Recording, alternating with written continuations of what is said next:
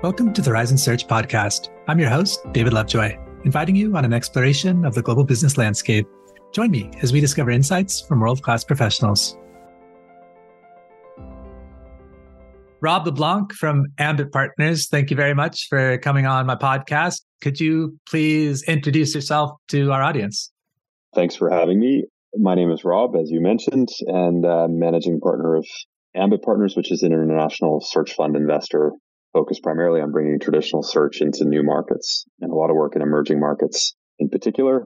I suppose by way of background, I'm Canadian originally. I grew up in Vancouver. I studied in Montreal for my undergrad, worked in management consulting out of Toronto for a while after undergrad, staffed mostly abroad though, and then got into traditional private equity after that, based again in Toronto, but investing across North America. And I went to business school at HBS where I learned about search but also studied emerging market venture capital, private equity, and social impact investing. And that's what pushed me to South Africa after graduating in 2012. And there I worked on an impact private equity platform where we were doing ETA like succession private equity, helping older sellers exit to younger owner and operators. We did that at some scale, um, working with sort of 30 or so companies there. Exited that business in 2018, 2019. Started investing in search personally back then mostly in North America, so pretty traditional to start, but then stumbled into new searches in new markets, particularly emerging markets, because of my background working and living across Africa and Southeast Asia and Latin America. And that was the germination of what became Ambit, which was just seeing search being more and more relevant, more and more applicable in new places and realizing unintentionally I was well positioned to, to, to work on that opportunity. And so kicked that off with two partners that I had originally worked with in South Africa to build Ambit back in sort of 2019, 2020. Yeah, now it's three years later and we do it full time. So it's a lot of fun. You've been on quite the journey. And it's really interesting that you came back to where you started. It seems to like either you go on a journey and you don't come back, or you don't go on a journey at all. And you've gone on quite the journey and come back. I was curious, like what led to you being, okay, I'm going to go to Toronto. Okay, I'm going to go Oliver Wyman. I'm going to go here or there. Did you just like open up your mind to new experiences? Did you know that you were going to come back to Vancouver? I'm just curious.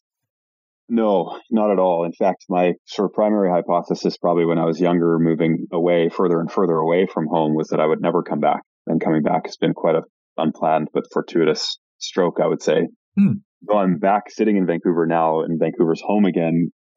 The cool thing about Ambit's work is my work life is almost never in Vancouver. Uh, joke, there's just a handful of people in the search community in Vancouver, even on, seems like sometimes on the West Coast. And it punches above its weight. It does when you get into where people actually live, it does punch above its weight. But, you know, my day can be like an early call with my partners in South Africa, then a searcher in Israel, then a searcher in South Korea and New Zealand, and then Poland and then Brazil. And I'm still sitting in Vancouver, but my work and my mind share is still very much on that journey. So yeah. it, it's a cool mix actually of of both those things, sort of physical relocation back home, but sort of professional and mental journeys abroad. And that work design was was quite purposeful, actually. Mm. So I didn't plan on coming back, though. My family used to joke that I was quite consciously getting further and further away with each move. So, mm. and South Africa is actually almost the the antipode or antipod. I don't know how yeah, to say that word. I think you're right when you draw a line through the world from sort of Johannesburg and Cape Town, it's like off the sort of Oregon coast of North America and the Pacific. So it's basically as far away as you can get. My dad used to joke that I went away as far as I could possibly physically go, short of being on a boat. So long way away. Yeah, interesting. And we spoke briefly about what it's like to live abroad and then come back to the country and culture of your birth. I don't know if this is an apt analogy, but it's all, I think of like a Russian doll where you're both micro, not mean that in any kind of condescending sense, but like there's a micro focus sense to your native tongue, your native culture, and then like a macro view because you're not quite a local there, but you know it pretty well. And it informs your new identity, but there's separate entities that you that is global and the you that is native born, if you will, if that's the right term to use. But I was curious, like, what do you think that does for you as an investor and as a businessman, having those 2 mm-hmm. differing perspectives? Yeah, I think the cool term these days is glocal. I've heard that a little bit, but you're global and local at the same time. I, I don't know if it's going to enter the. We'll see if that has the, legs. The, the Oxford, yeah, the Oxford English Dictionary anytime soon. Okay. I doubt it, but that concept, I think, I enjoy it on a personal level. I've always enjoyed the sort of fluidity and the privilege really of being able to stand on both sides of the fence and appreciate sort of what's beautiful and valuable on each side and also sometimes what's tough or rough or not good on either side.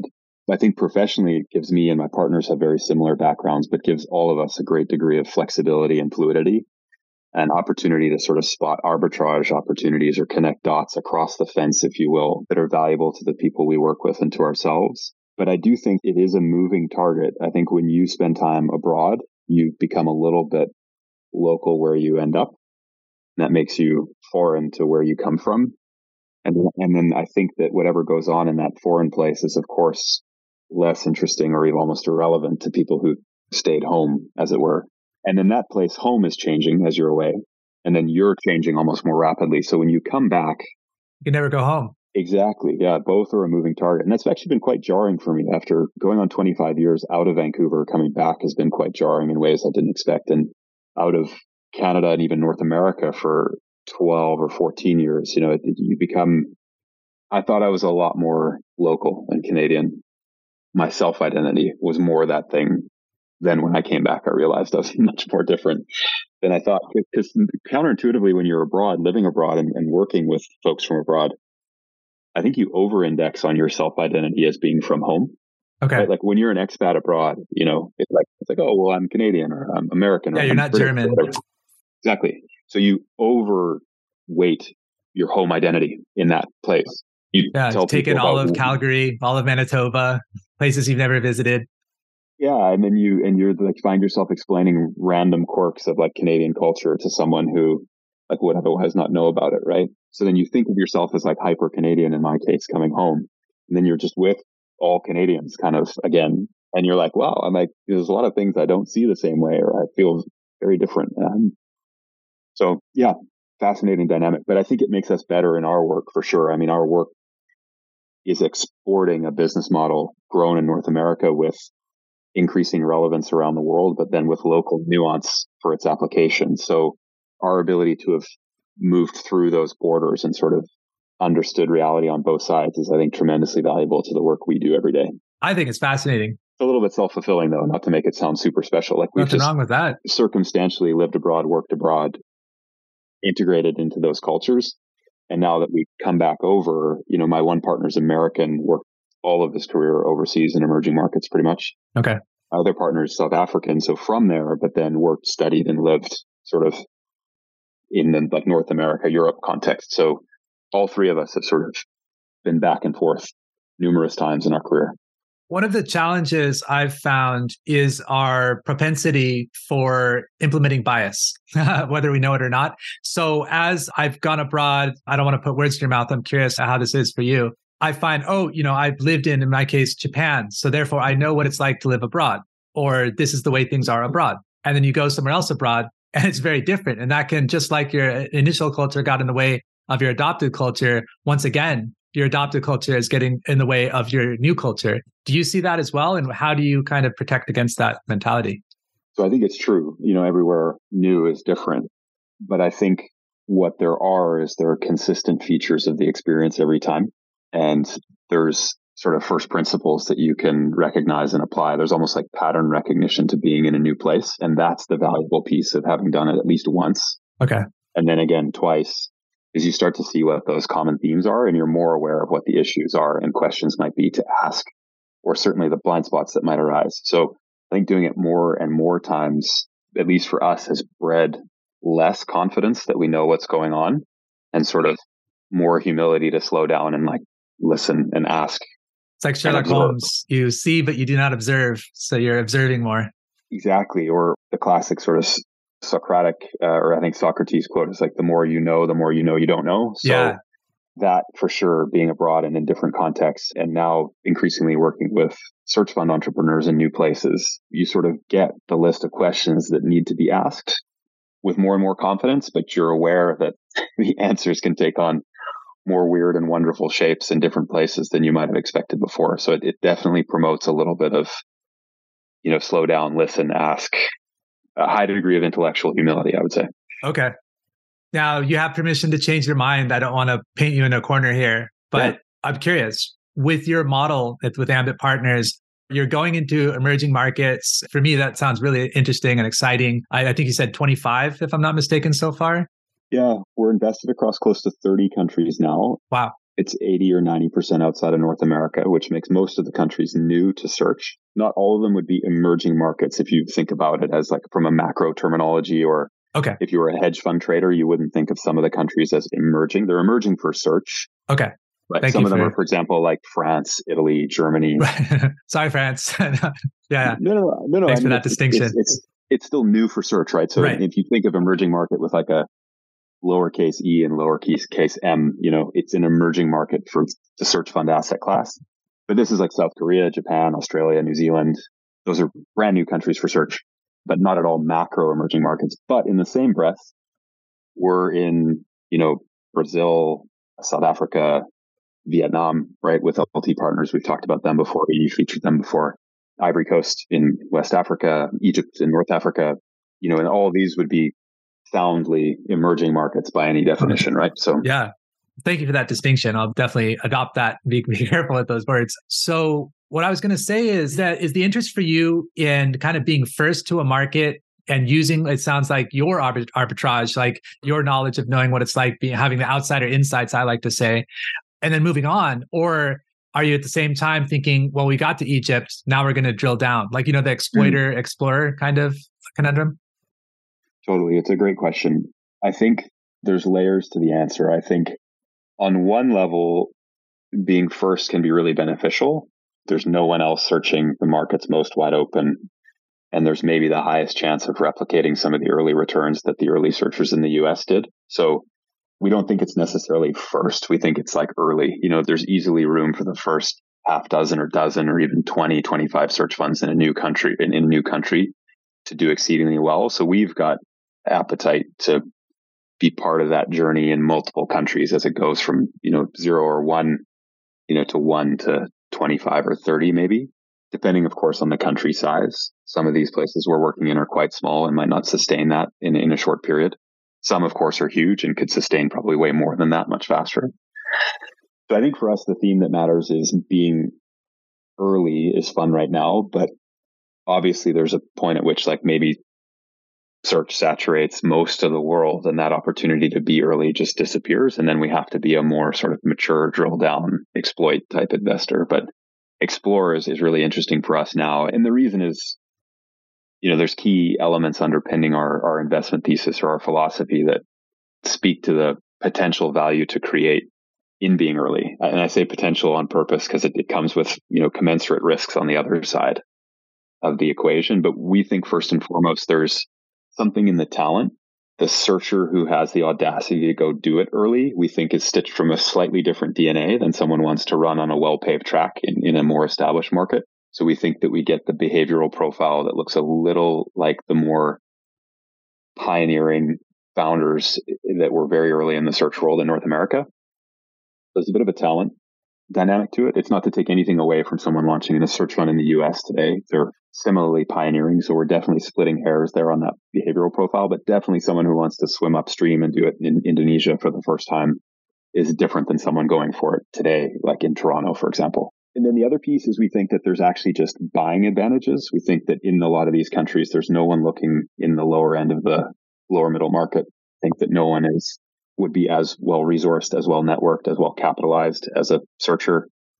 And we think in that environment of fewer buyers, there's just better buying opportunities. And then we think it's also in a lot of these places interesting once you own the asset. We think it's more fragmented, less competitive, faster growing, and an opportunity to build really sizable regional leaders with less competition and a faster rising tide in some of these markets than elsewhere. And then on the, on the back end, we think there's advantages to being early exiting as well. Although this is a, a longer dated piece of the feedback loop that we don't have validation for yet, but we think that there's a lot of later stage capital looking for good small private assets in these markets, but there's a huge scarcity of deal flow of like well run small, medium sized companies with like reliable books and good governance and, and great growth trajectories. And we just think there'll be a premium for those assets, albeit a smaller and shallower buying pool of eventual buyers of the search assets. But we think that they'll have a chance of standing out even more in the crowd. So all of those elements are stitched into our investment thesis, and we're working on playing them out. But it's, I didn't mention any of the risks of all those points either. Um, like there being fewer targets to buy, you know, there being maybe lacking infrastructure or socio-political instability or rule of law issues, FX issues, all sorts of sort of countervailing headwinds for the tailwinds I spoke to now. But anyway, on the upside, we think the opportunity is very real. And then one thing that cuts across all of that that I haven't mentioned is we think there's actually an idea or an opportunity for idea arbitrage where you have the benefit of so many interesting search outcomes in particularly North America that we feel like there's an opportunity to copy paste or search explicitly for assets that look similar in these markets. And then not only do you find that type of business because of the nature of the search community, there's often the searcher and even former investors in that North American asset that are intrigued by finding something over again in an emerging market and are willing to actually get involved, you know, on a board seat or to co-invest. And we feel like that can dramatically alter execution risk if you have a bit of a blueprint and not only the blueprint, but the people who drew the blueprint, you know, from 20 or 30 years ago in North America. So there's a real opportunity for idea arbitrage as well as sort of talent and commercial opportunity. So as I imagine myself in your shoes going into a new market, I think I would be distracted by so many types of opportunity. Like in uh, Jan Simon's book, Search Funds and Entrepreneurship Through Acquisition, he mentions a few models of search. And one of them, I believe, was called the Greenfield mm-hmm. model. Does that ring a bell? Yeah, search to start. Yep. Yeah. Definitely. Are you very focused on this is the only type of search model we're looking at? Or are you also kind of open to quote unquote new models? Hmm. Well, search to start to maybe clarify, or at least clarify the way we think about it. Search to start is a possible but rare outcome underneath the traditional search fund model. So a traditional funded search obviously is a search fund is raised usually from a group of, you know, 10 to 15 active investors and the searchers have two years to search. Every now and then, and I'm talking very rarely, like less than 5% of outcomes, those searchers don't find something to buy, but they build such conviction on a particular opportunity that they start something. So that's search to start. So it starts in a traditional sleeve, ends up being a startup. Our fund has mandate to look at that. We haven't done it yet, but it's more because the opportunity hasn't arisen. We think it might over time arise more in emerging markets just because there might be just fewer targets in interesting spaces for sale. Often in these markets, they're so shallow that when you build conviction on a sub niche of interest, you find that there's only a handful of companies and they're usually a division of a multinational, maybe not for sale, a part of a messy family owned conglomerate, maybe for sale, but just comes with a lot of hair or it's a venture backed scale up that isn't for sale, or if it's for sale, it's at very lofty venture valuations, which sort of break the search model. So searchers are left with, okay, there were three things to buy in this space. None of them are for sale, but I, I think I can eat all of their lunch if I started my own thing. We think that might actually happen more in emerging markets than it's happened historically in North America. But the other arenas of search or the different paths in the ETA world that Jan speaks to are actually a little bit more like accelerators and entrepreneur in residence models, and of course, self funded search, all of which will blossom overseas and is starting already. There's now accelerators overseas. Uh, all of those are cropping up actually with increasing speed. We, however, stick to the traditional knitting. That's all we do is traditional. And even though some in the traditional model might end up being greenfield, it's yet to play out that way, but it could. And so we've got appetite for it. But we don't play at all in, we don't co-invest with accelerators. We don't do any self-funded acquisitions. And that's, by the way, not from a belief of them not being excellent opportunities. It's more from us just sticking to our knitting and also managing complexity. So we've chosen to flex market complexity where we're in almost 30 countries. We're just not clever enough to do multiple types of deals in multiple countries. It would create a matrix management system that would let's get nuts break our limited intelligence to manage. We, we couldn't do it. So, okay. We're just traditional only in new markets. And so we do a lot of markets, but the same old thing everywhere. Okay. You mentioned it's a particular type of person that would start a search in Indonesia instead of New York, for example. Do you also look at maybe local talent, like hiring like someone in Ivory Coast that went to an Ivory Coast university and doing search that way? Good question. So first, it's worth contextualizing that the difference between that searcher in New York and Jakarta is compared to the broader population, they're basically the same person. This is like a very nuanced, like sort of splitting hairs on the margin of like the tiny little niche that is search. So we think that the founder that wants to go do that in a new emerging market is slightly different than the search fund founder in the US today. But compared to like every other 30 year old who's maybe post MBA in the world, they're not that different. But so far, the, the short answer is no, we haven't done it. But that's really more circumstantial and a function of how the search career opportunity has been propagated so far. So up to this point, as you know, it's still largely only taught at some of the world's top business schools.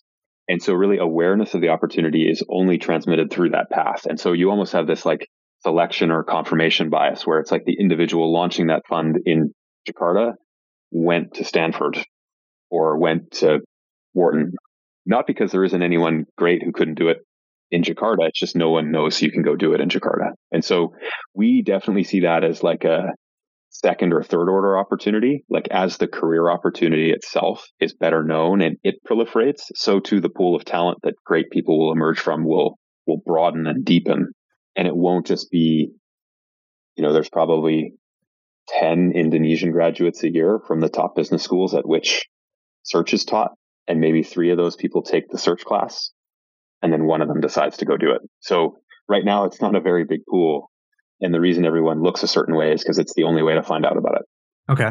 I spoke to another gentleman who also backs traditional searchers, and he is happy to see the growth in the space, but mentioned that there could be a ceiling. He, he's not saying there is, but he's just curious because one of the strengths that I see in the traditional model is the mentorship component. You know, if you're a fresh MBA grad, sure, you're maybe smart and maybe have some experience, but nothing's really going to prepare you to be a CEO. Uh, aside from being a CEO, it would seem. And even then, I was pretty surprised to talk to CEOs after 15, 20 years saying, you know, they're still not prepared. It just keeps, you know, it's a constant growth curve. So given that the board is, let's say, a dozen veterans in different respects, does that scale? Do you think would reach a hard limit or do you think that's so unlikely that it's not even worth thinking about? Hmm.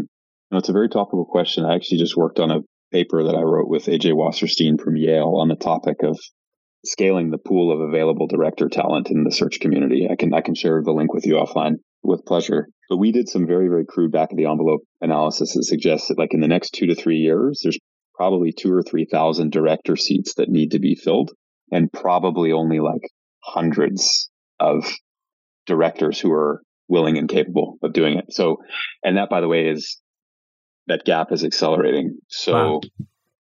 anecdotally in the article, we quote some data from Jeff Stevens Anacapa. They're very, very established and experienced search fund investor, primarily in the U.S., but also a little bit of international. I spoke with investing. Warren Chan from Anacapa. Yeah. yeah, so you're familiar with Anacapa. They looked 2011 to 2021 in their portfolio, and number of searchers and search deals closing was up six to seven times, and number of directors available was up one to two times. So even if you just extrapolate from their their own portfolio data, you have this like divergent tangent, right? Where the number of deals closing will far, far outstrip the number of investors. So AI. yeah. AI mentorship. Yeah. Maybe with how hard board work is, I'd probably happily be made redundant sometimes by AI. That would be great. I think that this comment from the other gentleman you spoke with is certainly valid. And the ceiling is becoming like you can see it coming unless there's like a wholesale, this is how you become a good director. This is how you download the values and sort of culture of search. And this is what, because it's not like uh, we go into this a lot in the article. It's not like venture or private equity or a public company board or anything else. Search is quite a unique beast. And to be a good director in that context, you need to know what's going on. You also see the Stanford conference coming up in a few weeks. Almost all of the agenda is oriented to directorship and values orientation and coaching and mentorship. And just, I think that there's a lot of people in the community that are seeing that ceiling coming, but I actually don't think it's a ceiling as much as it is. I don't think it's a binding constraint. I think it's a constraint. I think it's going to be actually become a catalyst of diluted returns. If I had to fast forward and guess what's going to happen, I think the search funds keep getting launched deals keep closing. I think they get less scrutinized, less criticized. So on average, probably lower quality deals close. And then those deals get staffed with less experienced, less hands on, less capable directors, such that median returns over time might start to creep down. Because remember, in the context, search still sits about two times better than typical venture and private equity, right? About five times money instead of two and a half. Worth highlighting. Speaking. Yeah. Right. So I think what happens is you know, those assets aren't bad. They haven't underperformed for 40 years. What they have done though is that from the original folks that did it on a very small scale and it proliferated into thousands of full-time investors and managers, thousands of entrepreneurs and deals, billions of capital at work. Those early super high returns, which by the way, the top investors, original investors still command, right? Like the top decile or top quartile of traditional venture and private equity still do five times money. You know, quietly in their upper quadrant, they're still doing great. But the median venture deal that I'm quoting, or the median private equity deal that I'm quoting here at two and a half times money, that's the median now after thousands and thousands and thousands of people have also rushed in. So I just think search, not uniquely, as the asset class takes root and it matures and it proliferates in its models and, and the different ways to sort of skin the cat, there will continue to be super high returns but I think there will be more misses that overall sort of dilute median returns over time. And board support plays a role in that. I need to stress the primary mover and playmaker is still the entrepreneur in the seat. So it's actually still about great searchers finding great assets in great industries. The board can help, but you know, my dad always used to joke, you can't coach speed. So there's a lot of things you can coach. You often can't coach just raw speed. And I think in great searchers, there's just speed to spare, right? You know, there's incredible IQ, EQ, etc. Raw talent. And coaching can get, you know, everyone a little bit better maybe or avoid certain mistakes, but you don't make up for a slow, terrible player. You know what I mean?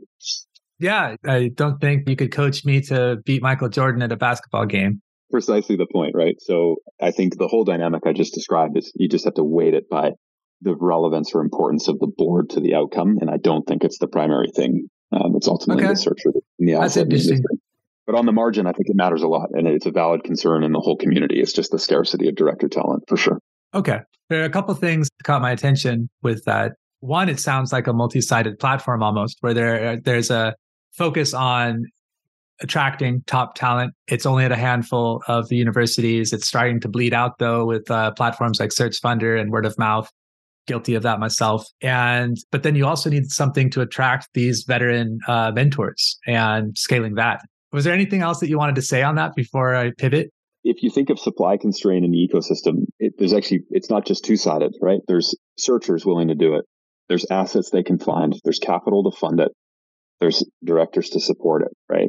What you're seeing is that, to your point, there's an increasing number of searchers willing to go for it. That's proliferating. So that's not the binding constraint there's increasing capital flooding in, particularly people attracted by the historically high returns in the asset class. So capital is not going to be the constraint. There are millions of baby boomers with great businesses around the world with no retirement and succession plans. So that's also not probably the supply constraint. Silver tsunami.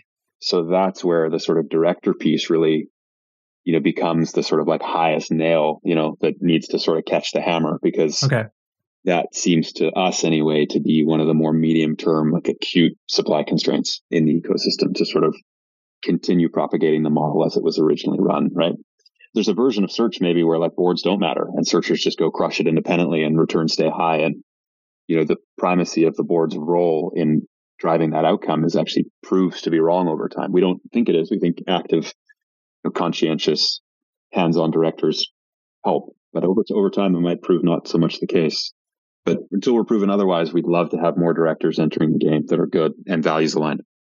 Yeah, yeah, for sure. I'm for that as well. Even though I've I've not been part of it, it definitely is one thing that really interested me about the model, the traditional model, is that it took elements of private equity and venture capital, but then also had this age old apprenticeship model where it's like, you know, if we're all working together, how can we not like, you know, succeed? So it just seems like to have everything going for it. Now, you mentioned variables, variables galore. But again, like with all of us kind of pulling together, it just seemed like a really cool, like, you know, we're on a ship, everyone's working together and to discover new opportunity, or I guess in this case. In that spirit of pioneering into the unknown and taking on projects where you don't know what's going to happen, the one thing you can control is who you put on your team. So to your point of, you know, experienced people who are capable and know what's going on, you control that as a searcher and as an investor, like who the team is. And the stronger that group, the more comfort you have that whatever a new place or new situation is going to throw at you, you know, you have experience and capability on the bench to deal with it, whatever it is. So that's certainly how we think about the searchers we back and the, the cap tables we participate in, the co-investors we work with. The stronger, the better, the newer the place, you know? Mm-hmm. I'd like to talk about Ambit Partners a little bit. First of all, how did the name come about? Good question. A long sort of fun brain, brainstorming exercise years ago. We threw out all sorts of funny options. We landed on Ambit for a few reasons. One is that it's a fusion of two interesting words that we find resonate in the work we do. It's ambition and also gambit. Gambit, of course, is a strategic move made often in warfare or chess, often early in a game at great initial sacrifice for long term victory. We think that's embedded in both our strategy as a fund, but also every searcher that goes and does it. It's classic, you know, short term pain for long term gain idea and deferred gratification. And then also ambition, which is sort of the you know the fueling force of, of a lot of entrepreneurship. So we see it as sort of like a calculated channeling of ambition, which is you know what we feel it certainly stitches through our DNA and the searchers we work with.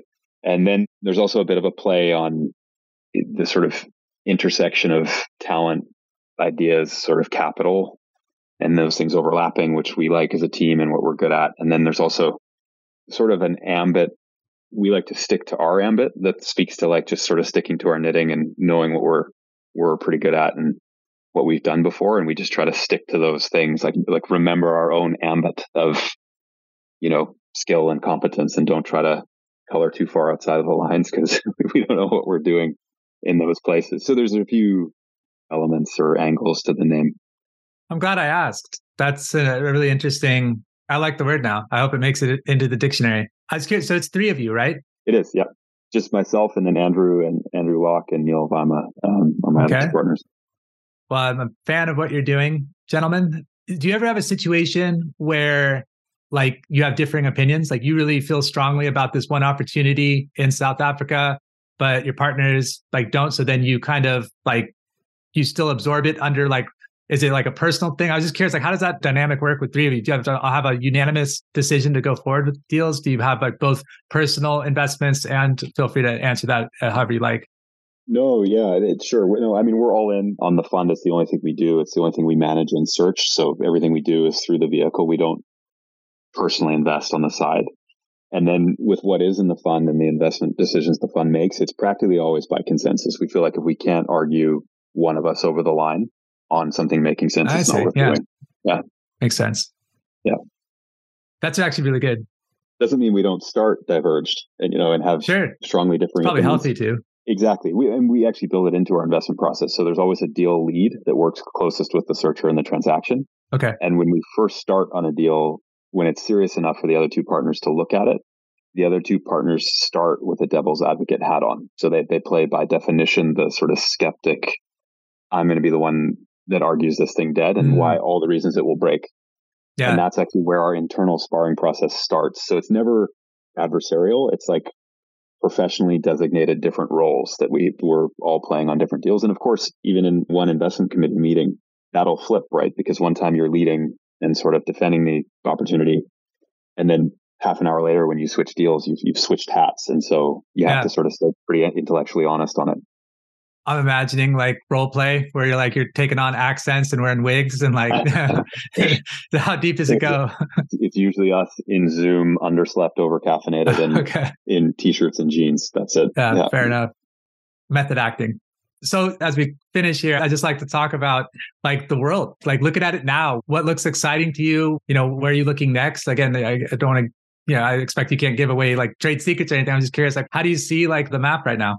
No, I mean, there's no trade secrets in it. I think one of the unique and wonderful things about search is how it flourishes on collaborative minority investors and searchers. And so, you know, if we think something's interesting, we hope others do too and crowd in on it. So in that sense, I guess a regional comment is we think that just Asia in general is on the cusp of search being a, a real thing. There's such encouraging and early seeds being planted there that we just think it's ripe for a huge boom regionally. And then I think other than that, on a maybe country level, we've just been super swept up in work in Brazil in the last sort of three or four years. It's just, I would say, one of the fastest growing and most interesting on a country level search ecosystems out there, where the quality of searchers and the quality of deal flow uh, and the quality of some early growth, not quite yet many exits, but just really, really promising There's, of course, always a big FX issue in a lot of hmm. countries like Brazil, but the sort of medium term outlook is also interesting there for the real, maybe holding steady or even strengthening over the hold period. So both macro and sort of at the micro asset and searcher level in Brazil, there's some really interesting tailwinds building that we're we're paying a lot of attention to. Yeah. Okay. Interesting. Is there any advice or any last words of wisdom or anything that you would tell people basically interested in search or interesting in pioneering, whatever you want to share? Hmm. I don't think I have anything particularly profound to share other than just, you know, give it a try. I think that the fear of failure is often overweighted. And that's true in search and probably true in a new market as well, which is that you can normally learn a lot and land in a great spot, even if you don't acquire anything. And so it's, it's often worth the experiment and it's not as big of a risk as it seems. Yeah. And then I think for anyone else pioneering, it's just, yeah, be prepared for when you come back from pioneering that where you left is different. yeah. You're different. You're different. And not a lot of people back home will care what you were going out there and looking to find. And, and that's, that's the reality of coming home again, no one else really cares. Yeah, it's interesting. Like when you go, like, you know, the speed of light or whatever, like some of the science fiction, you like basically leave your timeline because you can never like go back to it. It's kind of what it's like. But yeah, you gave us a lot of really interesting insights and, and wisdom. I liked what you said about going into new markets and our new countries' experiences and just having the observer mindset, like not assuming that you understand something. There's a gentleman, actually, he's Brazilian, Long Horizon Partners, a traditional fund that recently launched from two Columbia MBA grads. One was from, has a background in like Bain and, and Shell and operations and strategy consulting, and the other from financial acumen built up at Goldman Sachs. And they were talking similar thing, like when you go into a company, like in their experience, just asking everyone, like on the floor, like how does, you know, getting to see what they do. Cause there's so much, everyone has so much knowledge. Like we, we gloss over it and think that, oh, I don't need to talk to that person or whatever, but it's just amazing. Like that Socrates quote you mentioned. I mean, it's, yeah. So you really have to kind of define your bucket at the same time being open to learning constantly, I think. Totally. Totally. Well, look, again, thanks for having me. And I admire the work you're doing and the, and the content you're trying to produce. And I'm happy to participate and be involved. So thank you for having me. Thank you. And if anyone wants to like, do you want to direct them to like your website or is there anywhere that you'd like to direct people? Sure. I mean, ambit.partners has most of what we're working on. And, you know, my email is rob at ambit.partners. Okay. Happy to hear from anyone. And then maybe offline, I'll, I'll share that Yale case note that. I wrote with on the director issue, particularly in, in the search community. Okay. Well, thank you, Rob. It was a pleasure speaking with you today. Yeah, total pleasure. Thank you again. Thank you for listening to the Horizon Search podcast. I hope that our conversation has sparked some new ideas and given you valuable insights that you can carry forward in your own journey. Until next time, eyes on the horizon.